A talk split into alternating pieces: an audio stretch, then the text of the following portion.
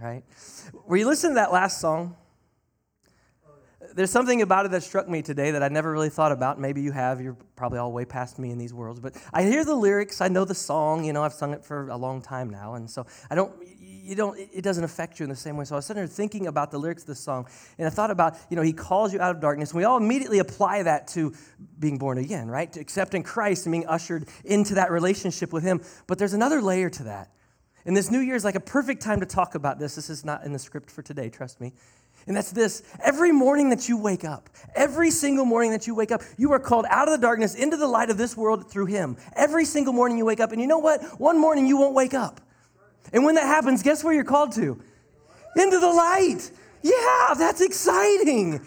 Every, if you viewed every morning that way, every morning that you get another breath of life, you're called out of the darkness and into the light of His glory and His grace in this world, then, men, every day, no day will disappoint.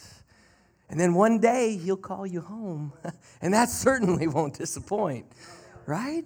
Just another twist on the lyrics of this song. So, just, just for fun. It's 2022 people, right? 2020, that, that number, I said this two years ago with 2020, but is 2022 even more real? I don't think so. Like, I never thought that number existed in my head, like the sci fi movies and things, but n- no, it's not real. But in this last month of life, have you heard anything, and I mean anything, positive about 2022 coming? Has anybody heard anything positive about this new year coming other than it's a different date on the calendar? It's kind of different from last year, right? Because everybody was looking forward to 2020 ending. Oh, we can't wait to get to 2021 and 2021 stunk. like in a whole new way, but it was, you know, we didn't even get the time at home that we got in 2020. And it was just like, wow.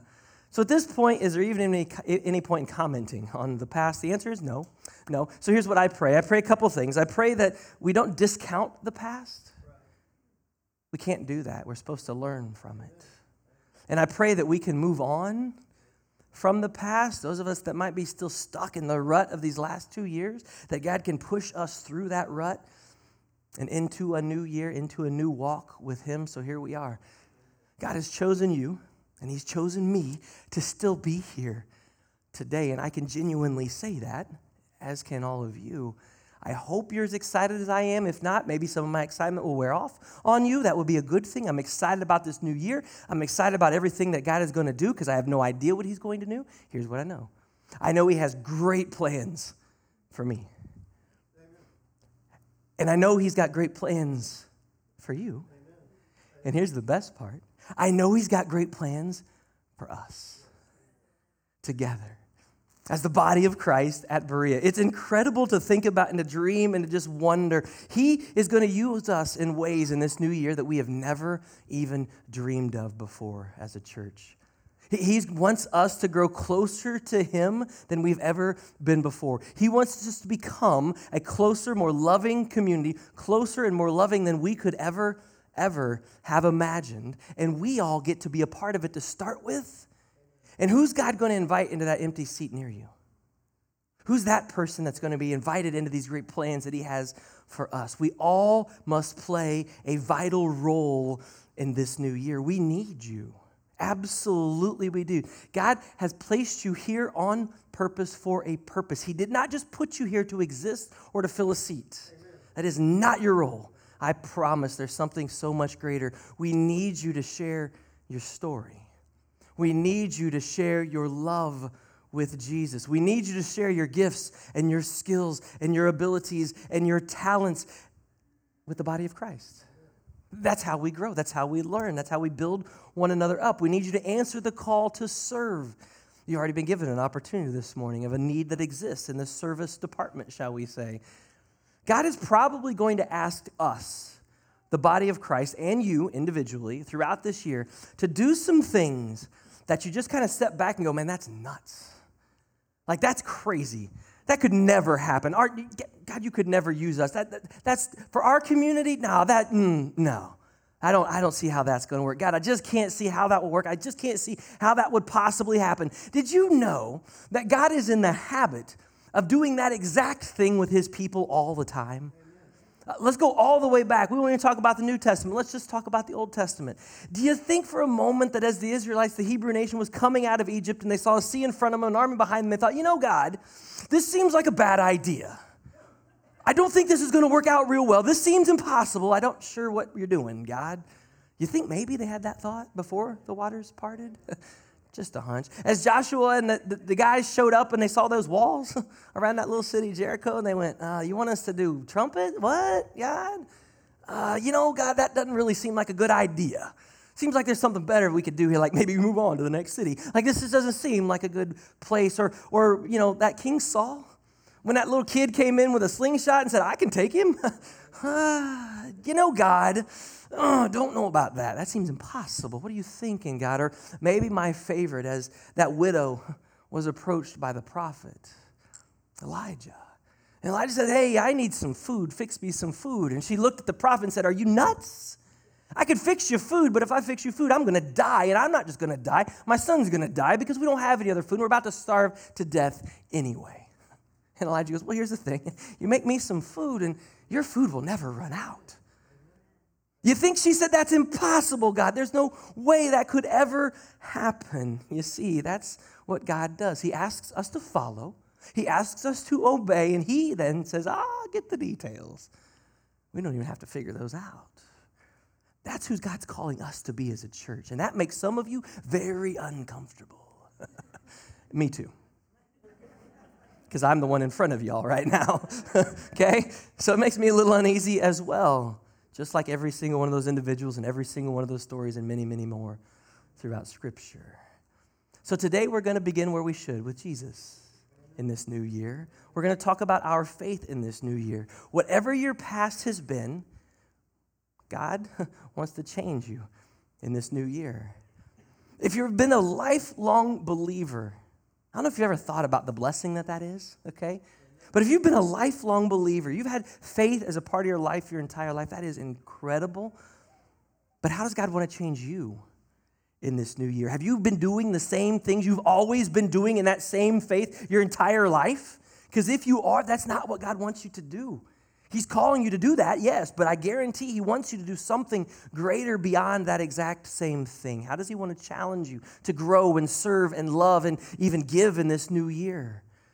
These last few years have been rough. Nobody's going to deny that. We're not going to discount that or pretend that's not the case for people. Maybe God has kind of taken a bit of a back seat in your life, or maybe because of the chaos and the difficulties in life, you've kind of kicked him out the car a little bit and said, You know, God, I, I, mm, I got to figure this out on my own. Here's the really cool thing even if you've done that, God still has you here today. And He's still with you today. He's still right here today in this room with you it's time to, to take some advice from Carrie Underwood and give Jesus the wheel back, right? And let him take over in this new year. Maybe you're just starting to explore Jesus. Man, that is awesome. Trying to figure him out. Maybe you've been in church your whole life, but you've never really developed a close personal relationship with him. Man, that is awesome that you're here.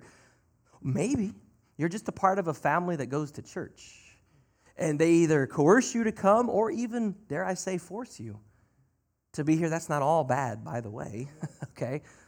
Maybe you're just here, you're forced to come along. If that is you, can I just say thank you? Sounds crazy, but can I say thank you for just being here? Thank you for being here, even if you don't want to be. because my prayer is that, that our God can use something or someone here, even this very moment today, to change your mind and open your heart and soul to the possibility of Jesus because that's all we ask for. I know God will take care of the rest, right? It's exciting. It's exciting to be back in the book of Luke. We'll review just a moment here what it was about. Luke is written from a very different perspective from the other books. He didn't have a direct communication with the other authors who were disciples and or probably interviewed specific disciples for the content of their books in Matthew, Mark, and John. His perspective was very different. He tells us he's writing for a very specific reason. And his reason is for those that are believers to be absolutely certain of what they've been taught, Luke 1 4. His account is very specific, it's very orderly. In fact, if you didn't know, the chronological Bibles that we have today are mostly based on the chronological order found in the book of Luke. He tried as hard as he could to put things in order as best as he could find them. It's an incredible idea. If you are searching for evidence that Jesus was real, Luke is a great place to start because that's what it was all about. Luke's gospel shares with us who Jesus came for. Chapter 5, verse 31. Jesus says, It's not the healthy who need a doctor, but the sick. I have not come to call the righteous, but sinners to repentance. And for anyone that looks at that and goes, Oh, well, he didn't come for everyone. No, no, no. No one is righteous, not one. Therefore, he came for everyone. That was code for the people listening. Because there was a group of people listening who said, Oh, well, he didn't come for me because I'm righteous. and he's saying, No. No. Luke 19:10, he simply said, For the Son of Man came to seek and save the lost. Jesus came to make the sick well. He came to set the sinner free. So as we dive into the miracles of Jesus, make sure that you and I take note of who it is that he is reaching out to, who he brings the good news to, who he heals, who he invites into his community of people that he's leading and training to be disciples and to be followers. Because at the end of that, we should look at ourselves and go, are we doing the same thing? Are we reaching out to the same people that Jesus would? Again, that makes some of us very uncomfortable because those aren't the people that we necessarily have reached out to or dealt with or worked with in the past. But it's who Jesus calls us to. If you're just joining us, I want you to know that we are in the middle of a study of the book of Luke. We'll be here till probably about August or so. Now, we're not going fully in order through everything in the book of Luke, but we will go through everything in the book of Luke. We're doing it a little differently. We started the opening by talking about Luke's account of John the Baptist and Jesus and their births. The famous birth story of Jesus comes from Luke chapter 2. Then we went on to Jesus' training, his preparation, if you will, for becoming the Messiah, Jesus, beginning teaching and preaching and all those kinds of things. Then, when we're done with that, we're going to go through, uh, right now, we're going through all the miracles of Jesus in order throughout his gospel, but we're going through all of the miracles. Then we'll double back and we'll go through all of the teachings. And as a part of that, I'll get to show you how some of those teachings directly related to the miracles that either preceded the teaching or followed the teaching. But we don't have to cover all of it at once, we can separate it out that way. What this type of study does is it helps us all to grow deeper in our knowledge of Jesus, of who he truly was, to get to know him better. It also helps us prepare us to then go and share this same Jesus with other people. And if you're searching, if you're having trouble accepting Jesus, then our prayer is that the Spirit of God will use this content, this account of the life and the ministry of Jesus to bring you to a point of faith. All of those things are possible. Now, the cool thing is, if you're just joining us, then you can go back and, and see all those messages from the past. They're all posted online on our YouTube channel. Technology is really cool like that. I remember, does anybody else remember having to like put in a request to, to get a cassette tape from the pastor? If you missed last week's sermon, so you got it, or you had the rack outside and you got the cassette. Yeah, some of you remember that. What did you do before cassette tapes? Did they make records? I don't know. Anyway, um, no, probably not. I don't, I don't know what. I guess you just didn't miss church back then. Is that how it went? you didn't miss anything. Um, it would be an honor to go back and share this with you. Please do if you're able. But here's the beautiful thing God's word is such that you can absolutely pick up right here, right now, in this moment today because each week stands alone on the Word of God, as it should. All right, so here we go. The first miracle, we're in Luke chapter 7, is where we pick up today. Luke chapter 7, verse 1 is where we will start. Some of you know this account, some of you may not. It says, When Jesus had finished saying all these things, he just got done teaching a group of people. He entered Capernaum. There, a centurion servant, whom his master highly valued, was sick and about to die. The centurion heard of Jesus and sent some elders of the Jews to ask him to come and heal his servant. When they came to Jesus, they pleaded earnestly with him, This man deserves to have you do this. That's interesting because he loves our nation and has helped build our synagogue. So Jesus went with them. He was not far off from the house when the centurion sent another group, this time a group of friends, to say to Jesus, Lord, don't trouble yourself, for I do not deserve to have you come under my roof. That's why I didn't even consider myself worthy to come to you. But say the word, and my servant will be healed. For I myself am a man under authority, with soldiers under me. I tell this one, go, and he goes. And to that one, come, and he comes. I say to my servant, do this, and he does it. Jesus then paused and at hearing this. He was amazed at the man and turning to the crowd following, he said, I tell you, I have not found such great faith even in Israel. Then the men who had been sent returned to the house and found the servant well. Now, this story is incredible for many, many reasons, and we don't have time to cover them all, so we'll pick just a few. This event demonstrates the power of faith. It's an incredible faith this man has. We'll talk about that here in a moment. The actions of Jesus show the inclusiveness of the gospel. You see, Jesus came for the lost sheep of Israel, right? But this isn't the only incident where he finds greater faith in someone outside of the Jewish people. So let's start with that first person, the centurion. Who was he? Well, this was a leader within the Roman army. If you didn't know, you've heard that word your whole life, that word centurion. Well, you know it's related to the word century. Obviously, you figured that out. So a century was 100 Roman soldiers, and a centurion was over 100 Roman soldiers, hence their name. The famous Roman legion that they developed for battle to take over the world, that consisted of 600 Roman soldiers. This position demanded discipline and respect and it also got paid about 15 times more than the average Roman soldier. If you didn't know, the Roman army was filled with paid employees. Sound familiar? We don't know this Roman soldier's exact role in Galilee. We don't know exactly why he was there yet, but we do know through the text that he was at least a God fearing man. We don't know his relationship with God, but there was something there. He feared the God of the Jews. He had a heart for the Jewish people and for their faith. So this centurion sends out a group of Jewish leaders to send this request to Jesus. Now, as I read this account, I wondered who on earth were these Jewish leaders? Were they just respected men within the community? Those would have been called elders within that community. Were they actually leaders within the local synagogue, as many commentaries suggest? Could have been. Was this group of individuals, were they eager to go see Jesus, maybe for the very first time? were they eager to try to go and mess with Jesus? Maybe for the very first time. We don't know.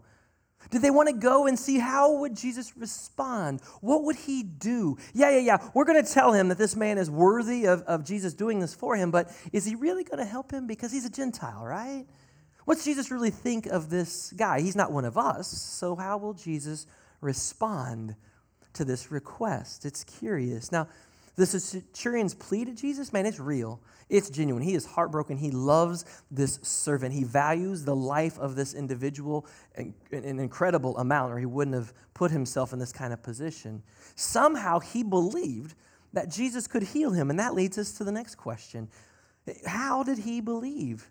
He, he thought he knew his place before Jesus, he thought he couldn't come before Jesus because he thought, like himself, he was a, a position of authority. And not just anybody could approach him. He, he didn't quite understand that relationship with Jesus that anyone can come to Jesus. He didn't consider himself worthy to come, but he was humble. He was humble before someone he perceived to be a person of great power and authority. He, he lays out that he knows what it's like to be that kind of position. He understands what it means to be an authority, and he understands how to make things happen just by speaking the word. He gets it. He recognizes that this, this same power within Jesus, and he believes that if Jesus just speaks the words, then his servant will be healed. Now, where on earth did this man get that kind of faith? How did that happen? He doesn't worship Jesus. He hasn't probably ever heard Jesus speak before. It says in Luke that he had heard of Jesus. What does that even mean? It's so generic, that description. Had he heard of other miracles that Jesus had performed? Maybe he'd seen one. Maybe he'd met someone that Jesus had specific, specifically healed. What I did was I would then look back and like, okay, what miracles came before this? Eh, through all the Gospels in, in order, what, what miracles had happened. And as I looked at it, I wondered if there, there's one specific miracle that I wonder, just wonder, if maybe this man had a direct connection with. It's found in John chapter 4, beginning of verse 43. This was the healing of the royal official's son. Now, the royal official was from the same region as this particular centurion. And a royal official and a centurion are going to hang out in similar circles because we don't fully understand who that royal official was. It's a very generic description, once again, in the book of John. This is the story where the man comes and he falls at Jesus' feet and he begs him to heal his son, and Jesus agrees to heal him simply by saying that, well, your son will be made well. And he goes home to find his son that was healed at that exact hour. I wonder if that's the story, or I wonder if that's the man that somehow this centurion knew to have the faith that it required for this to happen. Remember, I always want to challenge us to be a part of the story. Obviously, that's speculation that those two knew each other. Who knows? But it's more than possible, for, for sure. sure. Maybe he knew about a miracle firsthand. Maybe he just heard the stories of Jesus, and that was enough to convince him to have the faith that it took to believe that this was really actually possible. It says the servant was nearly dead, so he was on his last possible option. The man was desperate to find him relief, to find him help. Jesus listened to the man's plea, and he was amazed at him. Now, we've mentioned this before. Luke uses that word a lot amazed. Typically, he uses it to describe the people's reaction to what Jesus is doing or saying, right? But in this case, he flips it. This time, it's to describe the faith of the centurion, the humility of the centurion, how the centurion understood the power of Jesus to perform such a sign. imagine, just imagine this Jesus being amazed at your faith. He didn't even know Jesus. He didn't have a Bible to read. He hadn't been saved by Jesus. And yet he had the faith it took for this miracle to take place. What about us? God, in this new year, help me to grow my faith to a point, help my faith to grow to a point where I, I can amaze you with my faith in you. Yeah, He can do that for us, God. That's an incredible prayer, but wow. wow. It says that Jesus tells the crowd that he hasn't found such great faith in Israel. A compliment to the centurion and maybe just a little bit of a critique of the Israelites, right? Luke doesn't record what Jesus says to the men, but Matthew does in chapter 8, verse 13. Go, go, and it will be done for you as, as you believed it would. And the servant was healed at that hour. Sure enough, when the messengers got home, when the friends got back home, they found the servant completely made well. Now remember, Luke's gospel is written to help us be certain of our faith. I am grateful this miracle is in here, and here's why. Because it's an incredible example of what our faith could be. Is it? Well, that's up to us and our relationship with God. Are we willing to turn everything over and just fully trust in Him no matter what? To let Him do what He knows is best. To place things fully and completely in His hands. Now, those are easy words to say, but if you're like me, they're just a little bit harder to do, right? Think about it this way. If we go back to the, the Carrie Underwood reference, don't all of us just kind of still want to have a hand on that wheel? Even though God knows where we're going, God, I trust you. Yeah, but I just, just, you know, I just, I gotta, I gotta have a little say in what's happened. I just need to guide just a little. It's hard to let go and let God be God. Can we work on that together in this new year? What a way to challenge our faith in this new year, trusting God fully. That old famous proverb, chapter 3, verse 5 Trust in the Lord with all your heart and lean not on your own understanding. In all your ways, acknowledge him, and he will make your paths straight. Not we will make our paths straight. Big, big difference between the two. Now, the second miracle today is actually very, very different from the first, where the centurion goes and pleads with Jesus for help. The people involved here don't even acknowledge Jesus, they, they don't even know he's come. And it, is very different. He was amazed at the centurion's faith. In this case, the widow was simply mourning the loss of her son. If you listen as it unfolds, we're still in Luke 7, verse 11 now. Soon afterward, that's one of Luke's transition phases. It could have been later that day, could have been the next day, could have been the next week. We don't really know. It's just a transition on to the next event. Jesus went to a town called Nain, and his disciples and a large crowd went along with him. He has this following, wondering what he's going to do next. As he approached the town gate, a dead person was being carried out, the only son of his mother, and she was a widow. And a large crowd from town had gathered with her. When the Lord saw her, his heart went out to her, and he said, Don't cry. Now, that's a foolish request, isn't it? Not crying at the loss of your son? Come on, Jesus. Then he went up and he touched the bier, the table. Likely it was a widow that she had no money. There wouldn't have been a coffin. She couldn't have afforded such a thing. So she was just probably on a burial plank being carried out of the city. And the bearers stood still, and Jesus said, Young man, I say to you, get up. Get up. And the dead man sat up and immediately began to talk. And Jesus gave him back to his mother. They were all filled with awe and praised God. A great prophet has appeared among us, they said. God has come to help his people. And this news about Jesus spread throughout Judea and the surrounding country, you think? Why would that spread? I don't have any idea. Now, that is incredible compassion that Jesus shows this woman.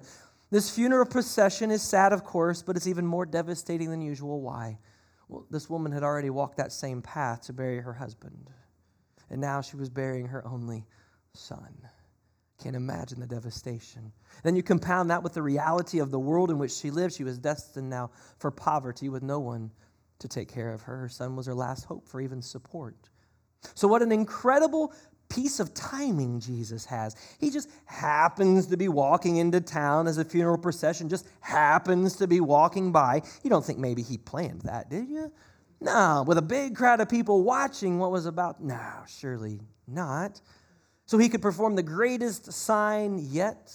Nah, no, he wouldn't have done that. Of course, he did it on purpose. The widow doesn't see Jesus and his crowd in a distance to go running over to him to beg him for help. No. Why? Because it's impossible. The crowd doesn't go over to see Jesus. Hey, Jesus, I know you can help her out because there's nothing Jesus can do, right? It says Jesus' heart went out to her. He saw what was going on, he knew what was going on, and his heart went out to her, so he intervened. He stopped the procession. He goes to the burial plank and he touches it. Strike one. He's just now made himself unclean, being next to that dead body.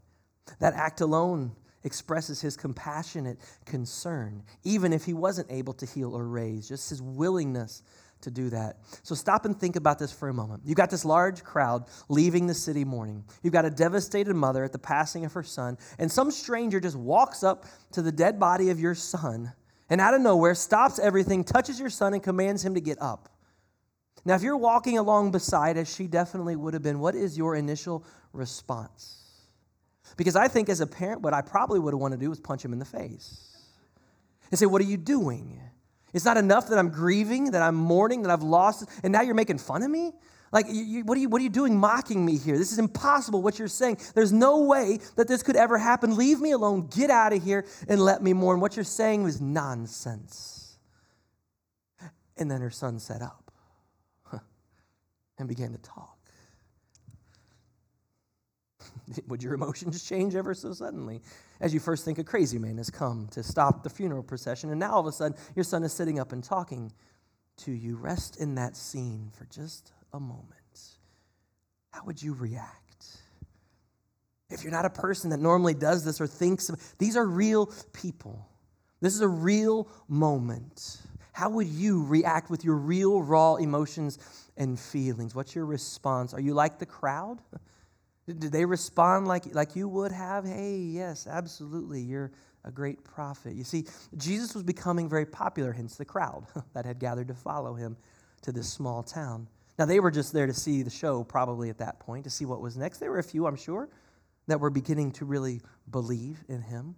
I can't imagine how blown away they were at seeing this event unfold, especially since in one of his previous teachings that this crowd likely was a part of, he was talking about Elijah. And he was talking about the miracles of Elijah that he performed, one of which happened to be the raising of a widow's son. See 1 Kings chapter 17 if you'd like to read that story. When the crowd saw this sign, they looked at Jesus, they immediately agreed this is a great prophet like Elijah. But he's so much more. So as we enter this new year together, I want to ask Will all of you declare with me that Jesus is the most important thing that we all have in common. I talked about this last week as well. This is our theme for the whole year. This is the most important thing we have in common as the body of Christ. Will we all agree to put Him first above everything else? Here's what I mean. If, if, if you, like me, truly believe that God has great plans in store for us, someone wants to get in the way of that. And the best way he could get in the way is that would be cause division within this room, within this group of people. Absolutely. And how's he going to cause division? He can't cause division through Christ. That's not possible. So he's going to cause division through extra little things that have absolutely no salvific difference at all in this world. It means nothing. It's going to be a personal preference. It's going to be a style. It's going to be a this change or that thing that you personally don't like. And Satan's going to say, hey, that's perfect. Go away. Rather than making Jesus the main thing, the only thing that even matters is Jesus. Everything else is peripheral. We can agree, we can disagree. Doesn't matter. Do we agree on Jesus and who he is and where he wants us to be as the body of Christ, loving and caring for this community and for one another and reaching out in any way we possibly can? Will we agree to put him above all else and pursue his will in our lives and for this church? Because if we will, yes, the gates of hell can't stand against us. Absolute truth. Just like the crowd that was gathered there today, that day, they agreed he was a great prophet, but eh, they didn't take it much further than that. We have to decide who is he? Who is he? Was he just an ancient prophet? Do, have we watered it down to like today? Well, he's a great friend. What a friend we have in Jesus. A good old song for sure. But if he's just your friend, you don't get it because he's your king and he's your Lord as well. There's so much more. The friendship is great, it's essential, but He's so much more than just that. Is He your Savior? is He your Lord? He alone, does He alone rule your life and guide your path? Have you fully given your life over to Him? In the next few moments, as we partake of communion and we have that invitation time that, that just extends throughout the whole service, really. Will you join me in praying? First, for, for our relationship with Christ to grow and for Him to push us in the direction He wants, and for me to be willing to respond to that, and for you to be willing to respond to that Spirit in the movement. But then on a secondary level, will you pray for that unity that will be essential for us to do the things that God needs us to do in this place? That is the only thing that can stop us. I hope you understand that is if we lose that unity in Christ. That's got to be number one for all of us. And it's incredible to experience. And I can't wait to experience it with you. God's got great plans, great plans for us. But when we start working on those great plans, Satan's got some great interference to throw in the way. And we just kind of got to ignore it and keep going. Father God, as we come before you today, Father, praying for that incredible faith of the centurion, a man that didn't know Jesus, probably couldn't have even said what he looked like, probably never met him before, but had only heard of him. Yet, yet he was willing to entrust his last hope on this earth for his servant into your hands. How, how does he have that faith? Father, can we have that faith too? Yes. A matter of fact, we can have more than that faith because we have your spirit within us to rely upon for that faith. We just must make the decision to fully commit and allow him to rule our lives and to follow him. And Father, whatever comes our way in this new year, Father, will we as the body of Christ, will we remain united in you, in your path, in your direction for our personal lives? Father, as you guide and direct us outside of this place, and Father, together as the body of Christ, meeting in this place and then being sent out into our community, will we stay united with Jesus as the main thing? No matter what crazy idea you give us or crazy plan that you form for us, may we look at that and say, well, does it honor Jesus? Could this potentially save lost souls? Could it help people in need? Oh, well, then, we should be doing it. Why are we not? Who wants in? Father, we help us to step up and do that, to put all those extra things aside, all of our personal preferences, all of our, our ideas, what we think things should be, and just turn them over to you. And let's agree upon Jesus. Father, if there's anybody here this morning struggling as this new year begins, will they please, please come forward?